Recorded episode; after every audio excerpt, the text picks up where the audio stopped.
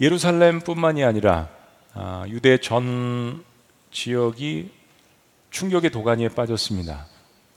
나사렛에서 자란 예수라는 자, 아, 뭐 신비한 기적뿐만이 아니라 구약을 어, 관통을 하고 유대 이스라엘의 모든 역사들을 어, 속속들이 다 알고 있는 어디서도 들어보지 못한 그러한 권세 있는 말씀을 전한다는 소식 때문이었습니다. 그날도 빈들의 남자만 5천 명이니까 좋기 만 명이 넘는 그런 사람들이 구름대처럼 몰려들어서 나사렛 예수 그리스도 주변에 모여들었습니다. 6월절 같은 명절도 아닌데 이 정도 인원이 한 사람에게 몰려든다는 이 사실에 로마 당국 그리고 헤롯 왕조의 일가 그리고 유대 모든 종교 지도자들까지 다 비상이 걸렸습니다.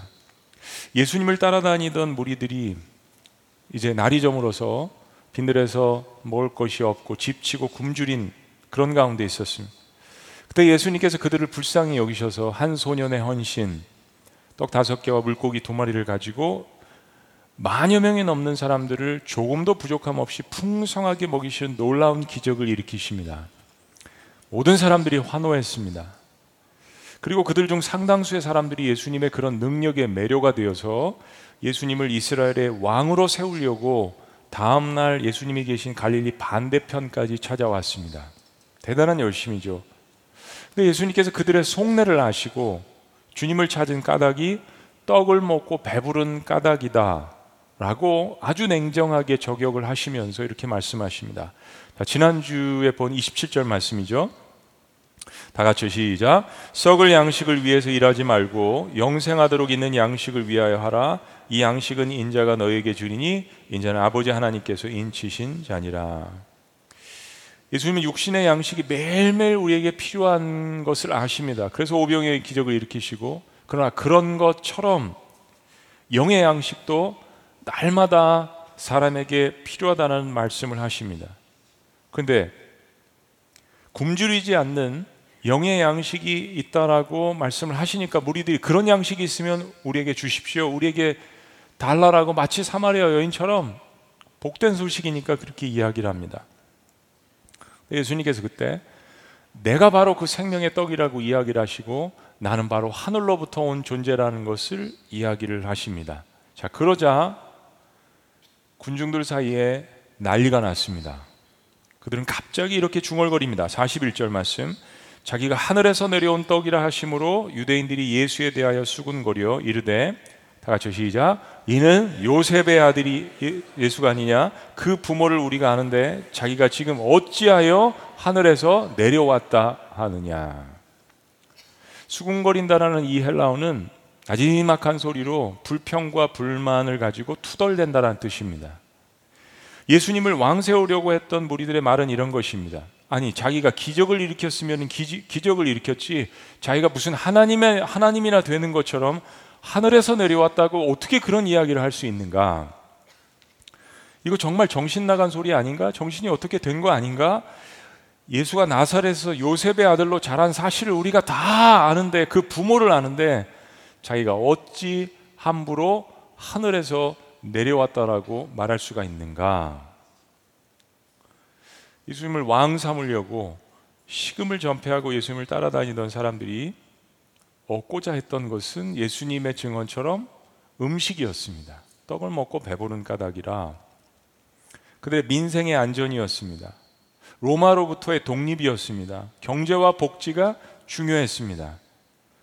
근데 난데없이 예수님께서 그렇게 왕을 삼으려고 찾아온 호의를 갖고 찾아온 거잖아요. 근데 그들에 대해서 냉정하게 대하시면서 너희가 나를 찾은 것은 떡을 먹고 배부른 까닭이라고 이야기를 하시질 않나. 나는 내가 빵이고 내가 떡이고 하늘로부터 내려왔다라고 하니까 무리들이 급 돌변하기 시작했습니다. 그리고 마음속에 분노와 화가 나기 시작했습니다. 그때 예수님께서 수군거리지 말라라고 이야기하시면서 그들의 불평을 일축하십니다. 그리고 무리들의 문제가 무엇인지 지난번에 이야기하셨 지난주에 우리가 보았던 37절 말씀을 다시 한번 되짚어 주십니다. 자, 30절 말씀 기억나시죠? 네, 어제 일도 기억이 안 나시는데 37절 다 같이 시작. 아버지께서 내게 주시는 자는 다 내게로 올 것이요 내게 오는 자는 내가 결코 내쫓지 아니하리라. 앞에 구절은 하나님의 자녀들을 하나님께서 예정하신다라는 뉘앙스의 말씀이고 뒤에 있는 구절은 거기에 대한 우리의 믿음을 어, 결단을 촉구하시는 그런 말씀이라고 말씀드렸습니다. 예수님께서 이 말씀을 가지고 불평하는 무리들에게 조금 더 자세하게 설명을 하십니다. 44절 말씀. 나를 보내신 아버지께서 이끌지 아니하시면 아무도 내게 올 수 없으니 오는 그를 내가 마지막 날에 다시 살리리라. 예수님을 삶의 주인으로 받아들인다는 이 구원의 의미는 너무나도 신비한 하나님의 역사라고 말씀드렸습니다. 이것은 전적인 구원이라는 것은 하나님의 전적인 은혜라고 말씀드렸습니다. 하나님의 계획, 하나님의 신비, 하나님의 은혜입니다. 네, 아버지께서 내게 주신 자, 그리고 지금 말씀하시는 아버지께서 내게 이끌어 주시는 자, 소위 말하는 지난주에도 말씀드렸지만 택정론, 선택, 그리고 예정론. 오늘 예수님께서도 이 말씀을 또 다시 하십니다. 근데 후에 사도 바울의 서신서에서도 이 말이 자주 등장을 합니다. 만세 전에 이 세상이 창조되기 전에 내가 너를 택했다. 근데 이 말씀은 긍정적인 의미와 더불어서 이스라엘 백성들의 잘못된 부분을 터치해 주시는 이스라엘 백성들의 어떤 그 민족의 탄생과 연관이 있는 말씀입니다. 유대인들은 히브리 민족의 시작부터 자신들이 하나님 앞에 택함을 받은 족속이라고 굳게 믿었습니다. 또한 사실이고요. 그리고 이스라엘 공동체의 구성원들 한 사람 한 사람은 택함 받은 백성이라는 선민 의식에 대한 자부심이 대단히 강했습니다. 한국 사람들 뭐 배달의 민족 그런 이야기 우리 많이 하잖아요. 뭐 그 이상이었죠. 그런데 문제는 이렇게 하나님께 선택을 받았다는 고백과 반응이 한량 없는 하나님에 대한 감사함과 그 은혜에 대한 겸손함에서 비롯된 것이 아니라 시간이 지나면서 그들의 교만함으로 독선으로 바뀌기 시작했습니다. 자신들을 택해서 자녀 삼아 주신 하나님의 사랑을 아브라함을 택해서 히브리인의 시초로 만드셨잖아요. 아브라함을 택하셨을 때 하나님께서는 분명히 너에게 축복을 주는데 너는 축복의 근원이 되고 모든 열방을 축복하라고 하나님께서 알려 주셨습니다. 그리고 이스라엘 백성들은 히브리 민족들은 그걸 다른 민족에게 전하라는 하나님이 주신 사명이 있었어요. 근데 그럼에도 불구하고 이스라엘 백성들은 유대인들은 이방 민족들을 멸시하고 그리고 그들과 상종조차 하지 않았습니다. 무엇보다 큰 죄는 정말 그렇게 은혜를 주신 하나님을 섬기고 예배함에도 불구하고 의식은 있었지만 예배는 있었지만 오히려 하나님을 떠난 상태에 있었습니다. 이것을 구약에 있는 선지자들이 계속 증언을 해왔죠. 극기야 하나님이 보내신 하늘로부터 내려오신 정말 참 선지자이신 하나님의 아들조차도 알아보지 못하는 형국에 이르렀던 것입니다. 그래서 지금 예수님께서 하나님의 백성이 된다라는 것이 정말 어떤 의미인지에 대해서 영적으로 다시 한번 설명을 해 주시는 거예요. 자, 이어지는 45절. 선지자의 글에 이사야서 54장 말씀을 예수님께서 인용하시는 겁니다. 선지자의 글에 그들이 다 하나님의 가르치심을 받으리라 기록되었은즉 아버지께 듣고 배운 사람마다 내게로 오느니라. 이는 아버지를 본 자가 있다라는 것이 아니니라 오직 하나님에게서 온 자만 아버지를 보았느니라. 자, 예수님의 말씀은 하나님의 기록된 그 말씀을 듣고 배우고 묵상하고 깨우침을 얻는 것의 중요성을 말씀하십니다.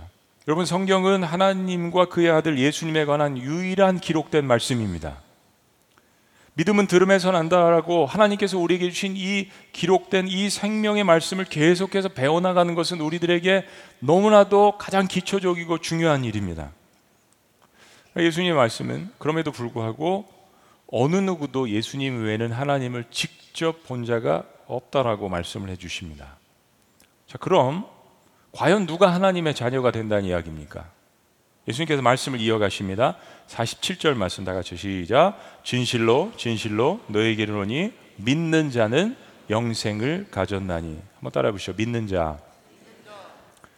요한복음에서 계속해서 반복되는 한 가지 중요한 단어는 바로 믿음이란 단어입니다. 요한복음 1장부터 시작해서 계속해서 여러분들이 놓치시지 말아야 할 단어 믿음입니다.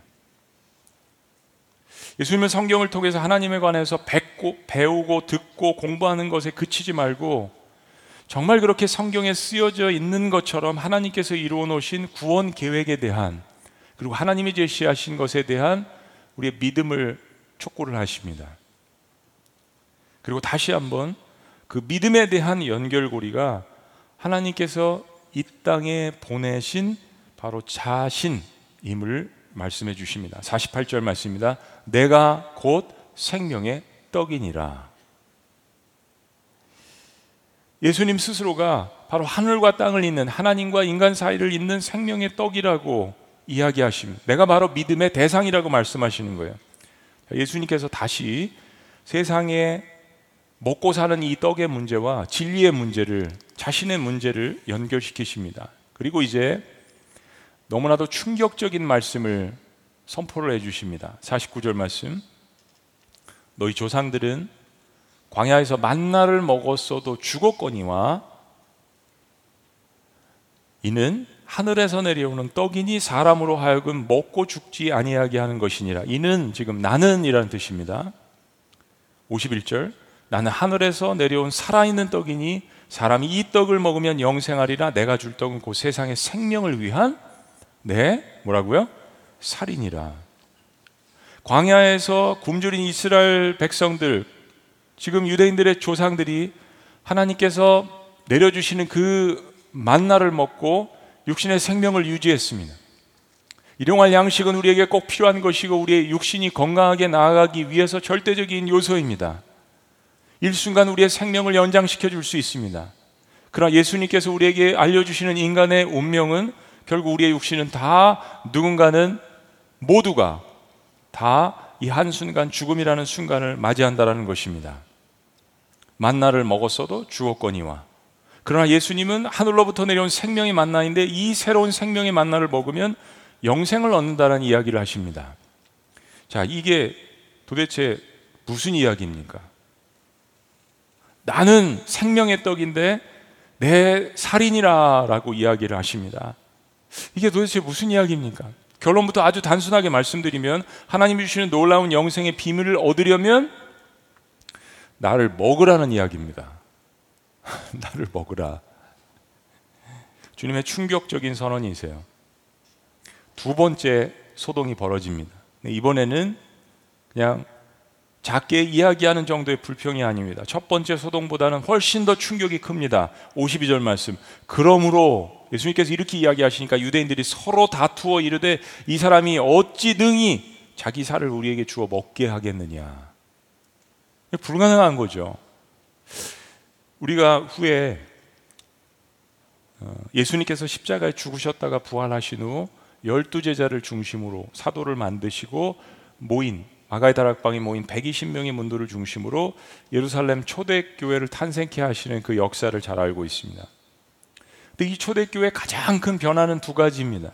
첫째는 제7일 유대인들의 셈법 일주일을 위해서 제7일인 토요일에 제사를 드리던 그러한 형식에서 예수를 믿는 사람들은 예수님이 부활하신 우리가 일요일이라고 알고 있는 제1일을 기념해서 주의 날이라고 명령해서 그날을 기념해서 예배를 드리기 시작했습니다. 그게 가장 큰 변화.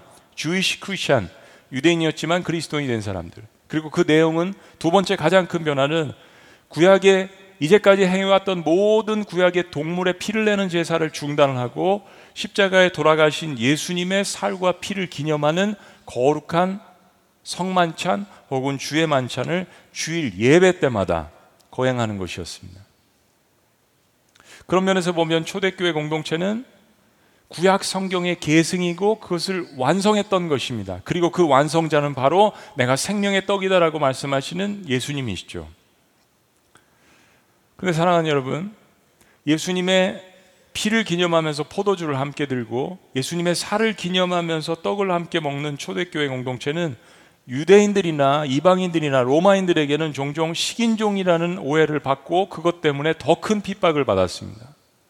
여러분 생각해 보세요.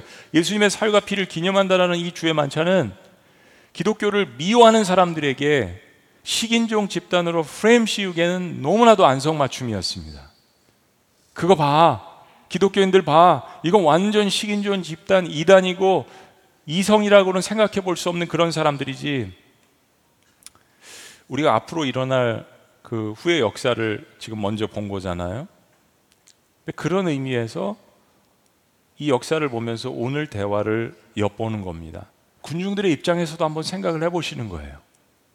아니 저자가 보자 보자 하니까 우리가 왕 세우려고 했지만 아니 이게 뭐야? 좀 전에는 하늘에서 내려왔다고 하질 않나? 그리고 이제는 자기가 생명의 떡이라고 하질 않나? 그리고 자기가 생명의 떡이니까 영생을 주려고 자기를 이건 내 살이라고 하면서 먹으라고 하질 않나? 이게 도대체 요즘 말로 무슨 시츄에이션이요 이제 사람들 사이에 수군거림이 아니라 큰 논쟁이 벌어졌습니다. 너무 심각한 거예요. 아니 오병이어를 일으킨 저 나세렛 예수가 이제는 자기의 살을 떼어서 우리에게 나눠주겠다는 이야기인가? 오병이어 기적처럼 살이 막 이렇게 부풀어지고 많이 일어나서 우리에게 나눠주겠다는 이야기인가? 여보, 내가 지금 오늘 들은 이야기가 맞아? 우리가 왕 세우려고 하는 이 사람이 하는 이야기가 진짜 맞는 이야기야? 사람들은 혼돈했습니다. 너무너무 혼돈스러웠습니다. 근데 그 한복판에 예수님께서 더 큰 폭탄을 던지십니다. 그냥 우리 말씀 그대로 한번 들어보시는 거예요. 53절 말씀 예수께서 이르시되 내가 진실로 진실로 너에게 이르노니 정말 예수님께서 중요한 이야기를 하실 때마다 하시는 진실로 진실로 인자의 나의 살을 먹지 아니하고 인자의 피를 마시지 아니하면 너희 속에 생명이 없느니라. 이거 영락 이 표면적인 것만 보면 네, 식인종이에요. 기독교를 믿는 사람들은 54절 내 살을 먹고 내 피를 마시는 자는 영생을 가졌고 마지막 날에 내가 그를 다시 살리리니 반복되는 말씀이에요. 마지막 날에 내가 다시 살리리니 내 살은 참된 양식이요 내 피는 참된 음료로다. 무슨 음식 광고하는 것 같아요. 그리고 예수님께서 이 말의 의미를 좀 더 깊이 펼쳐나가십니다. 56절. 내 살을 먹고 내 피를 마시는 자는 내 안에 거하고 나도 그의 안에 거하나니. 여기에 단서가 들어있는 거죠. 57절. 다 같이 시작. 살아계신 아버지께서 나를 보내심에 내가 아버지로 말미암아 사는 것 같이 나를 먹는 그 사람도 나로 말미암아 살리라. 요한복음 6장에는 예수님의 말씀의 맥락 지금 또 이 말씀은 핵심은 크게 네 가지입니다. 톤다운하지 않고 그대로 말씀드리면 이런 거예요. 첫째는 내가 참된 음료의 양식이라 나를 먹어야 영생한다. 두 번째, 나를 먹는 자들은 내가 다시 살리리라. 이건 세 번, 네 번 계속 반복해서 말씀하시는 거예요. 세 번째는 나를 먹는 자들은 그 의미는 내 안에 거하고 나도 그들 안에 거하리라. 그리고 네 번째는 나도 아버지를 통해서 이 땅에 온 것처럼 내 백성은 나에게 오는 자들은 나를 통해서 영생하고 내 아버지께로 천국으로 가리라 라는 결론이십니다. 사랑하는 여러분, 지금 예수님께서 무슨 말씀을 하시는 것 같으세요? 어려운 것 같으면서도 쉽고 쉬운 것 같으면서도 어려운데 예수님께서 한마디로 이야기하시면 무슨 말씀을 하시는 것 같습니까? 이 말씀의 의미는 현대적인 언어로 이야기하자면 나랑 사귀자라고 말씀하시는 것입니다. 나랑 사귀자. 나랑 함께하자. 나랑 교제하자. 내가 바로 너희들이 기다리고 기다리던 그 성경에서 계시한 수많은 선지자들이 이야기한 우리 아버지 하나님이 보내신 메시아 바로 하나님의 아들이라고 선포를 하시는 것입니다.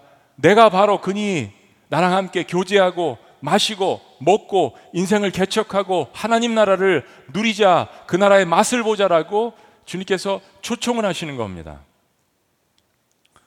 근데 예수님을 따르던 무리들은 너무도 불편해졌습니다. 여러분 우리도 신앙생활 하다가 아니 그거 전에 우리가 인간관계를 하다가요 이 사람이랑은 딱 여기까지만 하고 싶은데 그 이상으로 들어올 때, 내가 만든 테리토리가 있는데 그 이상으로 들어올 때 불편할 때가 있습니다. 이 사람 관계 관계는 요만큼, 요 사람은 요만큼. 부부도 무촌이라고 하기는 하지만 피 한 방울 섞이지 않았지만 부부는 무촌이라고 이야기하잖아요. 부부도 테리토리가 필요할 때가 있죠. 우리 인간은 참 외로워하면서도 사람과의 이 친밀한 관계를 또한 불편하게 느낄 수 있습니다. 예수님의 말씀은 그냥 단순히 왕을 세우는 게 아니라 나랑 사귀자라고 이야기하십니다. 나를 먹으라고 이야기를 하십니다. 사랑하는 여러분, 군중들은 예수님을 유대인의 왕으로는 세우려고 했지만은 그를 하나님의 아들이라는 존재로는 절대 받아들일 수가 없었습니다. 더군다나 지금 하시는 말씀은 그를 따르는 사람들을 너무나도 불편하게 만들었습니다. 여러분, 진리라는 것은 우리를 자유케 한다라는 주님께서 말씀 이 후에 있지만은 우리를 속 시원하게 우리를 자유케 하기도 하지만 우리를 매우 불편하게 만들 수도 있는 것이 진리의 양면입니다. 우리의 부족함과 어두움도 드러나기 때문입니다.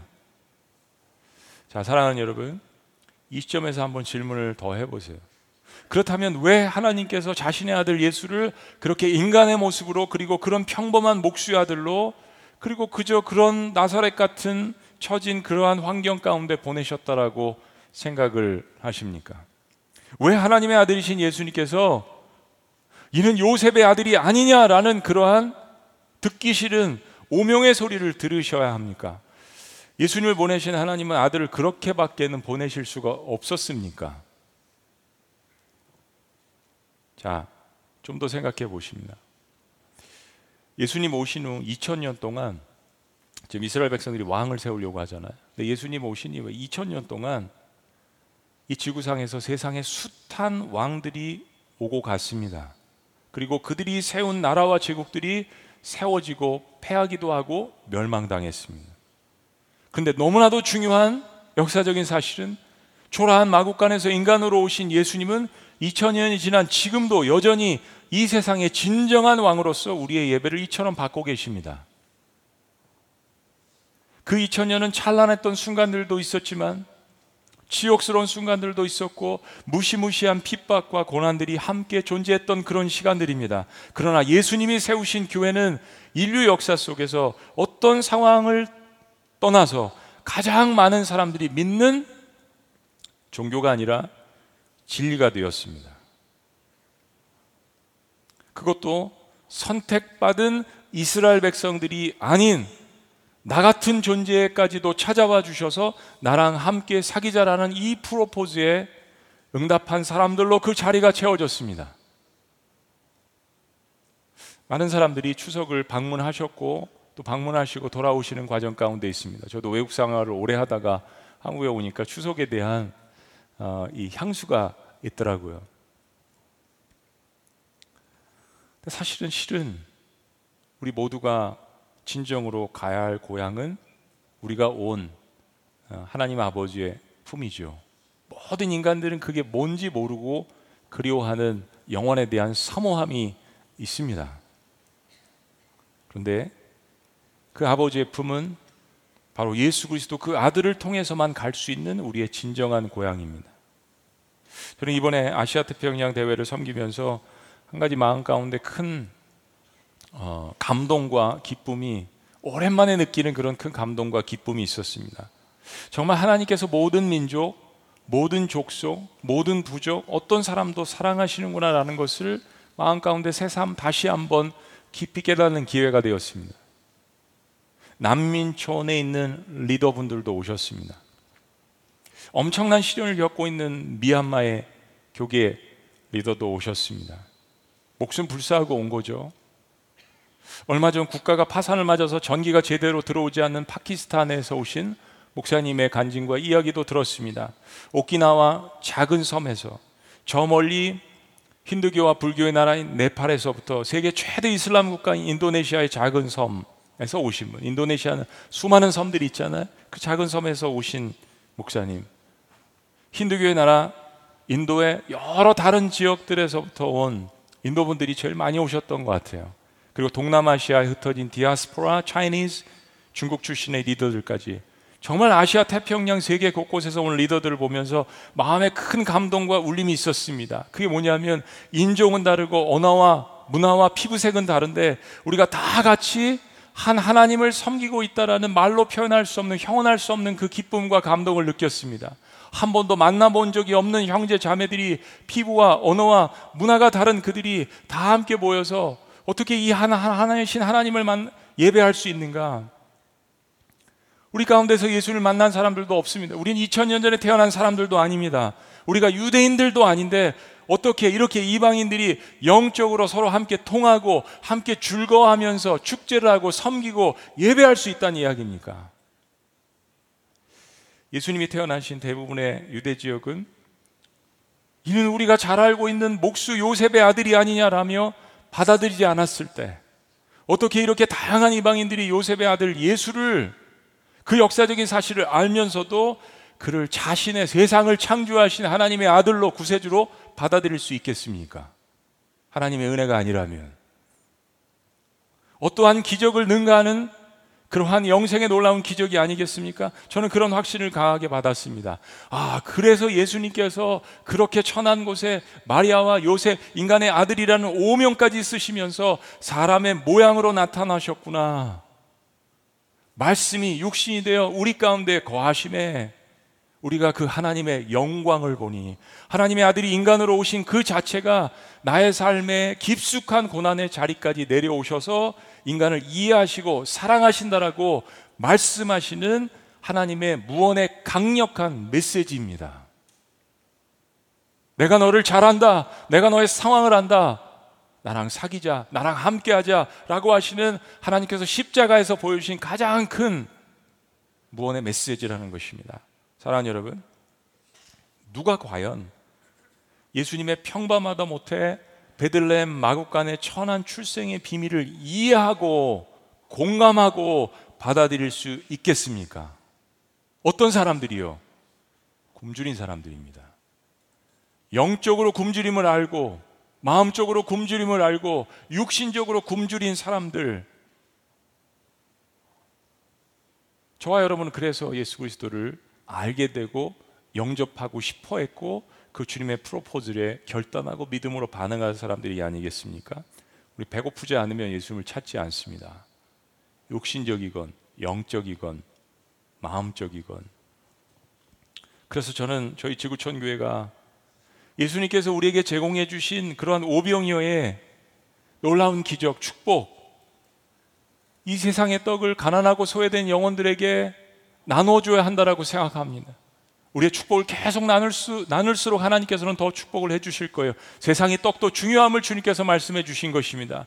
그러나 더 중요하게도 그 떡을 공급해 주시는 생명의 근원이신 예수 그리스도를 멈춤 없이 타협 없이 지속적으로 증거하시는 교회가 되시기를 주의 이름으로 축복합니다. 그런 의미에서 우리가 받은 이 놀라운 생명의 축복을 다음 세대들에게까지 계속해서 잘 물려줘야 합니다. 그런 의미에서 느헤미야 프로젝트는 너무나도 중요한 거예요. 미얀마 지도자들의 요청, 오늘 2시에 이야기하신 사모님도 그런 얘기를 하셨지만요. 다음 세대 교회 교육을 요청을 하셨습니다. 미얀마는 우리나라보다 기독교 역사가 훨씬 더 깊습니다. 아도나람 저슨이라는 침례교회 첫 번째 선교사가 그곳에 가 선교를 하셨죠. 미얀마 족속이 다수지만은 거기에 버마 족속이 다수지만은 거기에는 카친족이라고 있습니다. 거의 대부분이 침례교인입니다. 역사가 오래되었는데 기독교 교육이 필요하다라는 거예요. 다음 세대를 위해서 세울 시스템이 필요하다는 겁니다. 한국 교회가 와서 가르쳐 주세요. 그리고 수많은 아시아 리더들이 한국 교회가 더욱더 리더십을 발휘해서 아시아를 도와줄 것을 요청을 하십니다. 북한 자매님이 화요일 날 저녁에 간증한 것을 듣고 한국 교회가 더욱더 북한에 대한 관심과 탈북민들과 그리고 특별히 북한에서 억압받고 있는 수많은 사람들을 위해서 한국 교회가 더 리더십을 발휘해 줄 것을 요청을 했습니다. 저는 이것이 우리의 기도가 되기를 원합니다. 주님 저에게 오병이어가 있습니다. 주님 주님께서 주신 이 축복을 우리가 나누기를 원합니다. 그리고 무엇보다 우리에게는 오병이어의 기적의 주체이신 주님께서 우리에게 계십니다. 주님 주 예수 그리스도의 복음을 우리가 나눌 수 있도록 도와주옵소서. 그렇습니다. 내가 아는 예수님은 성령의 역사를 통해서 동정령의 몸에서 태어나셨습니다.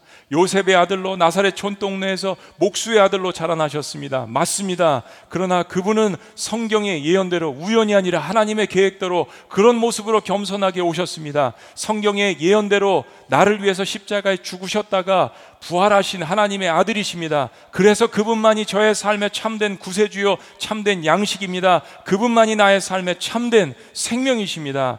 그분은 하나님의 아들이시지만 잠시 이 땅에 오셔서 요셉의 아들로 불리우는 것도 부끄러워하지 않으셨습니다. 동시에 나 같은 존재의 주님으로 그리고 나와 함께 사시는 친구로 불리우는 것도 죄인의 친구로 불리우는 것도 부끄러워하지 않으신 주님이십니다. 그래서 나는 그분이 나를 위해서 흘려주신 살과 피를 기념하는 것을 이 세상 한복판에서 부끄러워하지 않고 살겠습니다. 그분이 내 생명의 은인이십니다. 그분은 나의 생명, 그리스도이십니다. 이것이 저와 여러분들의 기도가 되어야 된다라고 생각합니다. 나의 살과 피를 먹고 마시라는 그 주님께서 이 모든 것들을 요약하셔서 요한계시록에서 이런 말씀을 주셨습니다. 볼지어다 내가 문 밖에 서서 두드리노니 누구든지 한번 따라해 보십니다. 누구든지 내 음성을 듣고 문을 열면 내가 그에게로 들어가. 그로 더불어 함께 친밀하게 먹고 그는 나로 더불어 먹으리라. 이 말씀의 의미는 나랑 같이 친밀하게 교제하자라는 이야기입니다. 여러분 어디까지 예수님을 받아들이셨습니까? 중요한 순간마다 이는 요셉의 아들 예수가 아니냐라고 뒤돌아서시겠습니까? 아니면 자신의 살과 피를 정말로 십자가에서 우리를 위해서 쏟으신 그 주님의 프로포즈에 아멘이라고 다가서시겠습니까? 기도하시겠습니다.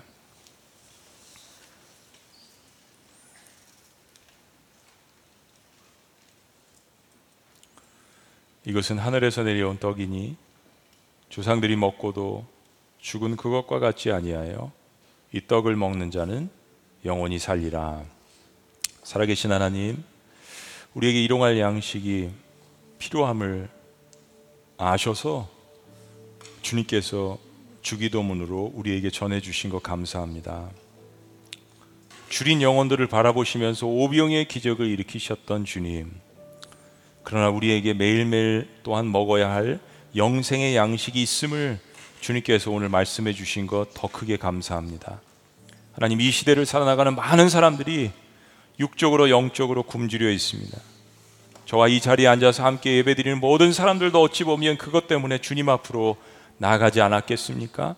하나님 아버지 이 오병의 육적인 영적인 놀라운 축복을 받은 우리 그리스도인들이 이 축복을 더욱더 풍성하게 나눌 수 있도록 저희를 붙들어 주시고 축복하여 주시옵소서. 이는 요셉의 아들이 아니냐라고 수군거리는 논쟁 가운데 있는 이 세상 한복판에 내가 바로 생명의 떡이다라고 말씀하시는 이 주님의 말씀을 선포할 수 있는 저희가 될 수 있도록 붙들어 주시옵소서. 놀라우신 이름 예수 그리스도의 이름으로 감사하며 기도합나이다. 아멘. 할렐루야. 우리 자리에서 다 같이 일어나시겠습니다. 그런 마음으로 우리 그리스도인들이 오랫동안 고백했던 이 찬송 주님 앞에 고백하십니다. 예수로 나의 구주 삼고 성령과 피로써 거듭나니 이것이 나의 간증이요 이것이 나의 찬송일세. 우리 주님 앞에 고백합니다. 예수를 나의 구주 삼고 성령과 피로써 거듭나니 이 세상에 내 영혼이 하늘의 영광. 고백합니다. 이것이 나의 이것이 나의 간증이요. 네, 이것이 이것이 나 찬송일세. 나 사는 동안 나 사는 동안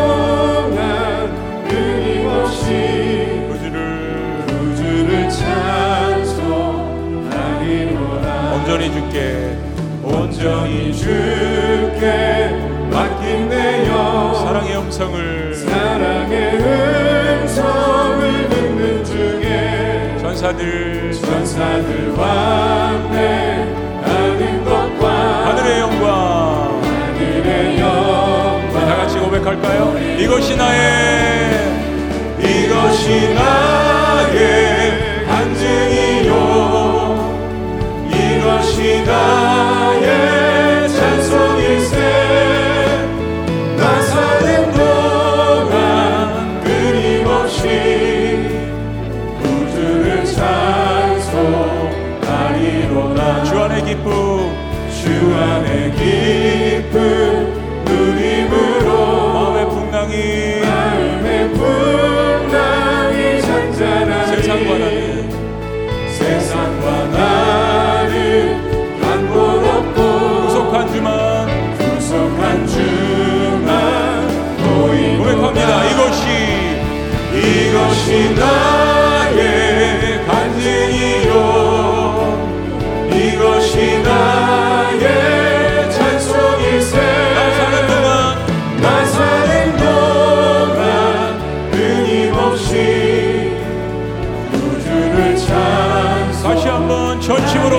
고백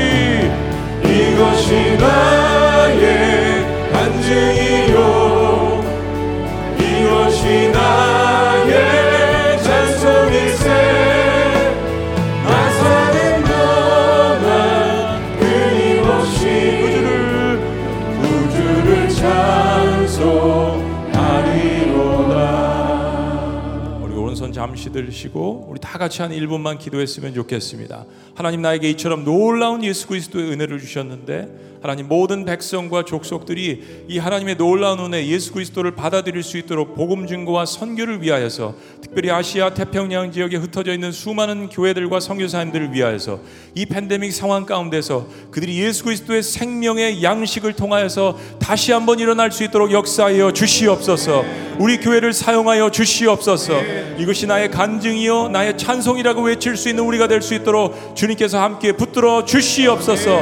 다시 한번 우리에게 생명의 양식을 우리 주님 한번 외치시고 기도합니다. 주여!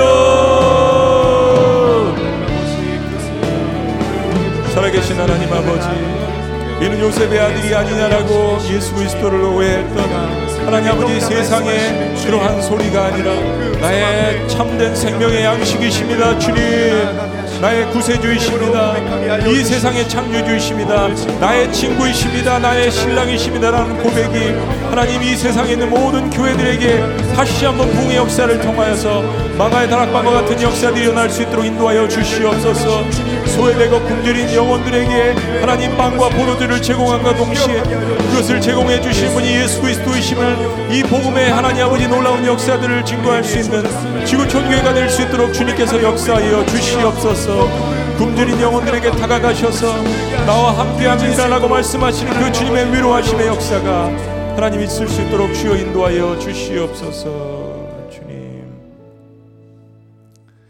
이제는 우리 주 예수 그리스도의 은혜와 하나님 아버지의 극진하신 사랑과 성령님의 감화 교통 역사하심이 나의 삶 가운데 찾아와 주셔서 내가 너의 삶의 생명의 떡이라고 말씀해 주시는 그 예수 그리스도의 은혜에 다시 한번 감격하여서 주님 앞에 감사하고 영광을 올려드리며 그리고 이 복음을 참된 오병이의 놀라운 역사를 이웃들에게 증거하기를 원하는 하나님의 백성들의 위대한 고백 위에 그리고 아시아 태평양 지역에 흩어져 있는 수많은 교회들과 선교지 위에 지금부터 영원토록 함께 하실 것을 간절히 축원합니다. 아멘.